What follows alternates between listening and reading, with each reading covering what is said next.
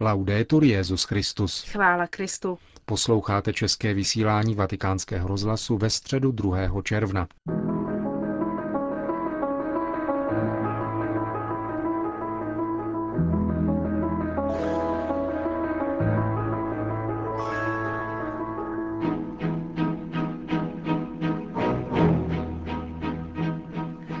Svatopetrském náměstí se dnes konala pravidelná generální audience Benedikta XVI. Svou promluvu při ní dnes věnoval jednomu z největších teologů středověku, svatému Tomáši Akvinskému. Cari fratelli e sorelle, Drazí bratři a sestry, po několika katechezích o kněžství a o mých posledních cestách se dnes opět vrátíme k našemu hlavnímu tématu, totiž k rozjímání o některých velkých myslitelích středověku. Posledně jsme sledovali velkou postavu svatého Bonaventury, Františkána, a dnes bych rád mluvil o tom, kterého církev nazývá doktor komunis, tedy o svatém Tomáši Akvinském. Můj ctihodný předchůdce, papež Jan Pavel II. ve své encyklice Fides et Ratio připomněl, že církev právem vždycky pokládala svatého Tomáše za učitele myšlení a za vzor teologického bádání. Nepřekvapuje, že mezi církevními spisovateli zmíněnými v katechismu katolické církve je po svatém Augustinovi svatý Tomáš citován více než všichni ostatní, celkem 61krát.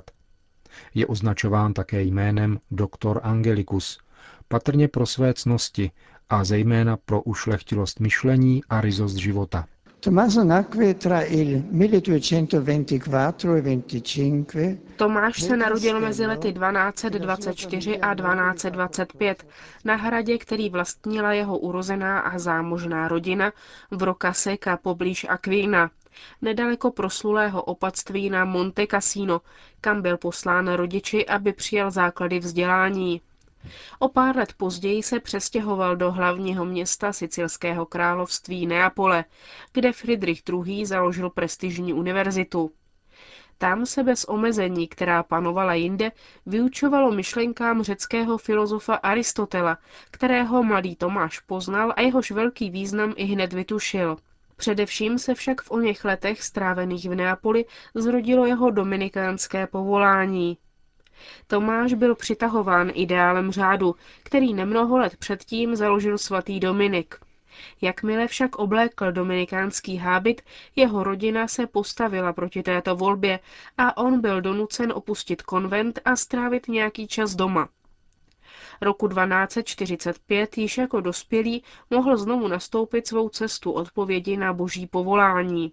Byl poslán do Paříže studovat teologii pod vedením dalšího světce, Alberta Velikého, o kterém jsme mluvili dříve. Albert a Tomáš uzavřeli opravdové a hluboké přátelství, osvojili si vzájemnou úctu a měli se rádi, takže Albert si přál, aby jej jeho žák následoval také do Kolína, kam byl poslán představenými řádu založit teologická studia. Tomáš se tehdy seznámil se všemi díly Aristotela a jeho arabských komentátorů, které Albert podával a vysvětloval. In quel periodo la cultura del mondo latino V té době byla kultura latinského světa hluboce stimulována setkáním s Aristotelovými díly, která dlouhou dobu zůstávala neznámá. Šlo o spisy týkající se povahy poznání, přírodních věd, metafyziky, duše a etiky, oplývající informacemi a intuicemi, které se jevily jako platné a přesvědčivé. Byla to celková vize světa, vyvinutá bez Krista a ještě před ním pouhým rozumem. A zdálo se, že se prosazuje v rozumu jako vize jediná. Seznámit se s touto filozofií a poznat ji bylo tedy pro mladé lidi neuvěřitelně přitažlivé. Mnozí přijali s nadšením, ba dokonce s nekritickým nadšením tuto mimořádnou výbavu antického vědění, která slibně nabízela možnost obnovy kultury a otevření naprosto nových horizontů. Jiní se zase obávali, že Aristotelovo pohanské myšlení odporuje křesťanské víře a odmítali ho studovat. Setkali se dvě kultury. Předkřesťanská kultura Aristotela a její radikální racionalita s klasickou křesťanskou kulturou. Některé kruhy byly vedeny k odmítání Aristotela také způsobem, jakým tohoto filozofa prezentovali arabští komentátoři Avicena a Averroes. Právě oni totiž předali latinskému světu aristotelovskou filozofii. Tito komentátoři například učili, že lidé nedisponují osobní inteligencí, ale že existuje jediný univerzální intelekt jako duchovní substance společná všem, která působí ve všech jednotně. Byla to tedy jakási depersonalizace člověka. Dalším diskutabilním bodem vynášeným arabskými komentátory bylo, že svět je věčný jako Bůh. Pochopitelně se rozpoutaly nekonečné disputace v univerzitním světě i v církevním prostředí. Aristotelovská filozofie se šířila dokonce i mezi obyčejné lidi.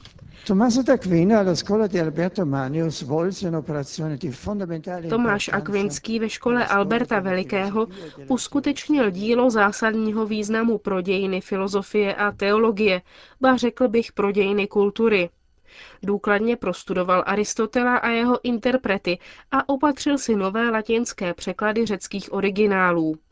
Neopíral se tak už jen o arabské komentátory, ale mohl číst osobně originální texty a okomentoval velkou část aristotelských děl, přičemž rozlišoval to, co bylo pravé, od toho, co bylo pochybné či naprosto nepřijatelné. Poukazoval na soulad s obsahem křesťanského zjevení a používal rozsáhle a pronikavě aristotelské myšlení při výkladech teologických spisů, které vytvořil. Tomáš Akvinský nakonec ukázal, že mezi křesťanskou vírou a rozumem existuje přirozená harmonie. Toto je velký přínos Tomáše, který v době střetu dvou kultur, době, v níž se zdálo, že víra musí ustoupit před rozumem, ukázal, že obojí jde pospolu, že to, co se rozumu jevilo jako nekompatibilní s vírou, nebyl rozum a že nebylo vírou to, co se jevilo jako víra odporující pravé racionalitě.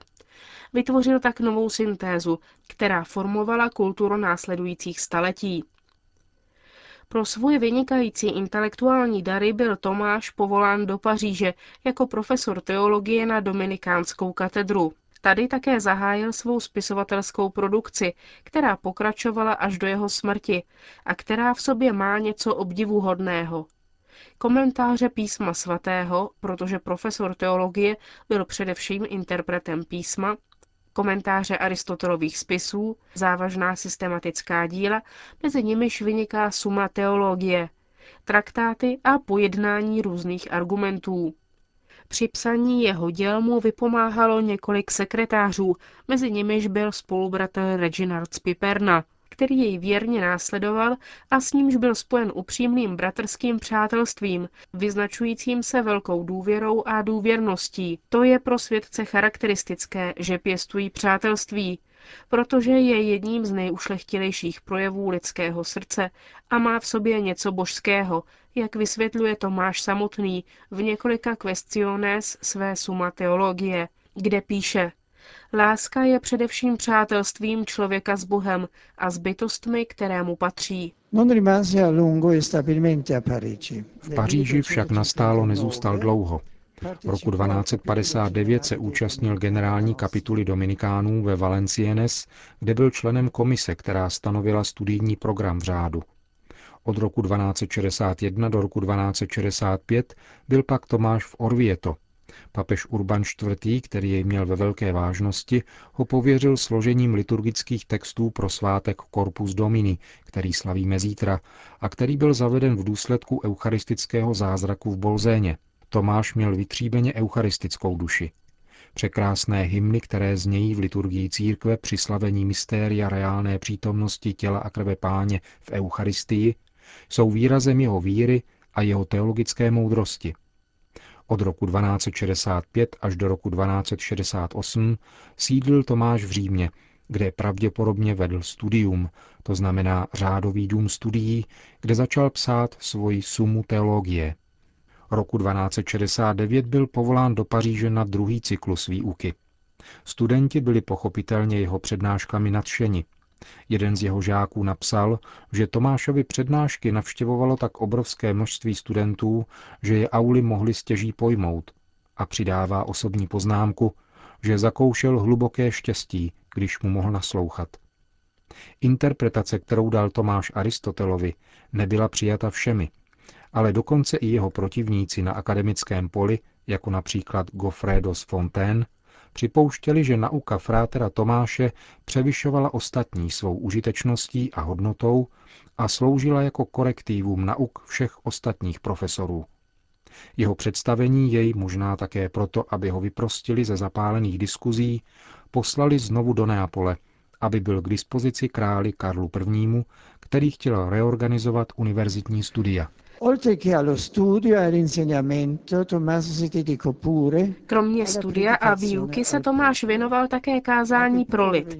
A také lid rád přicházel, aby mu naslouchal. Řekl bych, že je opravdu velkou milostí, když teologové dovedou k věřícím hovořit jednoduše a vroucně. Služba kázání pak na druhé straně pomáhá samotným odborníkům v teologii ke zdravému pastoračnímu realismu a obohacuje jejich bádání vitálními podněty. Poslední měsíce Tomášova pozemského života obestírá výjimečná, ba řekl bych tajemná atmosféra. V prosinci roku 1273 zavolal svého přítele a sekretáře Reginalda, aby mu oznámil rozhodnutí přerušit veškerou práci, protože během slavení mše svaté po nadpřirozeném vnuknutí pochopil, že to, co až doposud napsal, bylo jen kupou slámy. Je to tajemná epizoda, která nám pomáhá pochopit nejenom Tomášovu osobní pokoru, ale také fakt, že všechno to, co o víře dokážeme jakkoliv vznešeně a ryze myslet a říci, je nekonečně překonáváno velikostí a krásou Boha, jež nám v plnosti budou zjeveny v ráji. Tomáš umírá několik měsíců poté, stále více upoutáván hlubokým rozjímáním během cesty do Lyonu, kam se ubíral na ekumenický koncil, svolaný papežem Řehořem IX zesnul v cisterciáckém opatství Fosanova, kde s velkou zbožností přijal viatikum. Život a nauku svatého Tomáše Akvinského lze zhrnout v epizodě, kterou podávají tehdejší životopisci. Když se světec jako obvykle brzo ráno modlil před křížem v kapli svatého Mikuláše v Neapoli, zaslechl Domenico Scaserti, sakristán kostela, následující průběh rozhovoru – Tomáš se s obavami ptal, zda psal správně o tajemstvích křesťanské víry. A z kříže zazněla odpověď. Mluvil si o mně dobře, Tomáši. Jakou odměnu si přeješ? A odpověď, kterou dal Tomáš, je odpovědí, kterou bychom mu i my, přátelé a učedníci Krista, vždycky chtěli dát. Nic jiného než tebe, pane. Nient'altro che te, signore řekl Benedikt XVI. při dnešní generální audienci. Mezi pozdravy poutníků tentokrát nechyběla ani čeština. Srdečně vítám poutníky z farnosti Ostrova Hošťalkovice. V tomto měsíci červu prosme Ježíše, který je tichý a pokorný srdcem, aby přitovil naše srdce podle svého. Všem vám všechnám chvála Kristu. Po společné modlitbě odčenáš udělil svatý otec všem přítomným své apoštolské požehnání. Sit nomen Domini benedictum.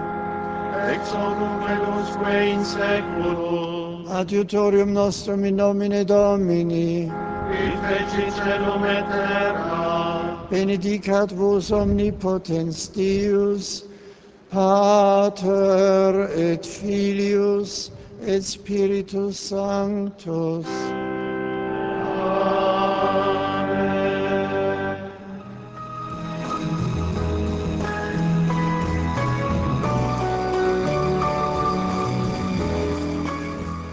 Končíme české vysílání vatikánského rozhlasu. Chvála Kristu. Laudetur Jezus Christus.